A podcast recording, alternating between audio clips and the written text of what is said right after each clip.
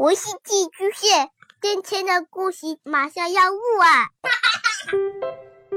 孩子的世界充满了色彩和欢乐，用有温度的声音讲你爱听的故事。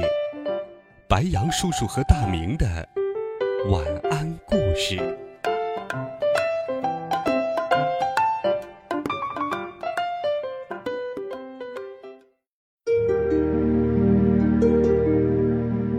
小朋友们、同学们，大家好，欢迎收听白羊叔叔讲故事。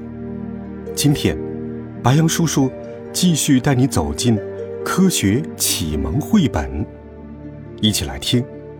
和爸爸一起睡不着，神奇的月球。吃过了月饼，中秋节就算过完了。睡觉了，宝贝们，时间不早了。妈妈又唠叨起来。其实古里里一点儿也不困，他说：“妈妈，我想听故事。”妈妈说：“好吧，一个故事，就一个，听完就睡觉。”妈妈讲的故事是《嫦娥奔月》。很久很久以前，天上有十个太阳。嫦娥飞呀，飞呀。妈妈的声音越来越小，越来越慢。飞到了月亮上，啪！书滑落到了地上。哎，妈妈又在我的床上睡着了。古里里使劲儿闭上眼睛，可是怎么也睡不着。古里里，门开了个小缝，是爸爸。嘘，爸爸。把脑袋挤进房间里，悄悄下床，秘密行动。一出门，古里里就被弟弟古里怪拉到了院子里。院子好像被裹上了一层糖霜，空气都是薄荷冰激凌的味儿。走，咱们去帐篷里看月亮。今天的月亮好大，好圆。好亮！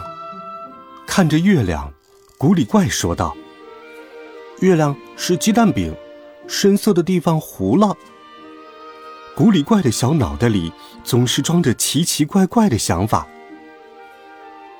月亮是白玉盘，这可是李白说的。古里里摆出一副什么都知道的样子，在弟弟面前，还是要保持姐姐的威严呢。它又不是每天都是圆形的，古里怪反驳道：“嗯，咬一口就是月牙了。”你们说的都对，我们看到的月亮形状是不断变化的。”爸爸说道。爸爸揪下一颗葡萄，咱们用葡萄皮儿来做月相。这是上弦月。爸爸把葡萄皮儿折成了一个半圆形。相反的半圆形，这就是下弦月，对吧？古里里也学着爸爸的样子折好了葡萄皮儿。什么都不做，圆圆的，就是满月。我来，我来。古里怪把葡萄塞进嘴里，可是他太着急了，连皮儿带肉都吞进了肚子里，什么也看不见了，那就是新月喽。夜深了，中秋时节的晚风吹来一丝凉意。爸爸拉上帐篷的拉链，头枕着手臂躺了下来。现在，这是一个只属于爸爸和姐弟俩的私密空间，不冷，也不热。他明明就在院子里，却又好像离地面越来越远。风不吹了。远处的狗叫声也听不见了。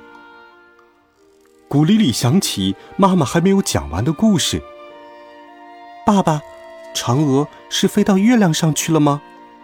嗯，飞到了月亮上，还有月兔与它作伴呢。月亮上是什么样子？哦，那里安静的出奇，空旷的出奇，没有人，没有植物，也没有房子，只有看不到边的沙石和起起伏伏的山丘。最奇怪的是，月亮上还有很多很多圆形的坑，大的，大到一百头大象在里面打滚都很宽松。小的，小到跟你在院子里挖一锹差不多。爸爸回答道：“很多坑，那可怎么走路？那不就会像弟弟一样老是摔跤？我才不摔跤！我已经三岁半了，小孩子才摔跤。”古里怪不服气的站起来，迈开步子想证明给大家看。啊！好像有一根看不见的绳子拽住了古里怪的脚，让他头朝下栽向了地面。原来，他们已经来到了月亮上。弟弟，古里里起身保护弟弟的一瞬间，意想不到的事情发生了。双手轻轻一撑，身体就弹了起来。吼吼，真好玩！古里怪。已经发现了这个秘密，正在把山丘当滑梯玩的不亦乐乎。等等，山丘，帐篷里怎么会有山丘呢？这时，古丽丽才发现，帐篷里好像变了，蓝色的毯子变成了银灰色的土地，抬头时是无边无际的夜空，还有闪烁的星星。可远处的爸爸好像一点儿也不惊讶，他一手叉腰，一手指向远方，就像海盗船长在炫耀他的宝藏。宝贝们，我宣布，这里是月球。哇，月球，月球，圆圆的月球，像饼的月球，在月球上跳着走更省力。爸爸像一只喝醉的袋鼠。古里里和古里怪像两只疯狂的兔子，地上都是他们歪歪扭扭的脚印。在月球上，没有风把沙吹散，没有雨把土打湿，脚印会永远和宇宙中无数的星星对望。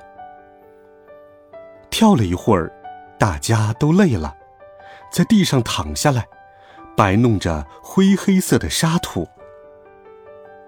不知道过了多久，古里里坐了起来，发现天空变回了帐篷的样子，银灰色的土地也变回了蓝色的毯子。望向窗外，已经看不到月亮了。爸爸拉开拉链，院子依旧笼罩在糖霜一样的月光下。月亮已经悄悄滑到了西边。一片云彩飘来，挡在月亮前面。我们下次看雪吧，爸爸。古里怪揉着眼睛，嘟嘟囔囔地说。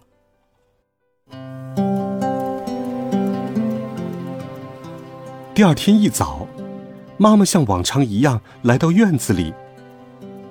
早安，宝贝们，昨晚睡得好吗？早安，妈妈，睡得好极了。一闭眼就睡着了，我也是。爸爸不知在哪个角落大声附和着，殊不知，他们的秘密下一秒就要露馅儿了。小朋友们，你们知道他们的秘密是怎样被妈妈发现的吗？欢迎留言告诉白杨叔叔。温暖讲述，为爱发声。每天，白杨叔叔讲故事都会陪伴在你的身旁。我们明天见，晚安，好梦。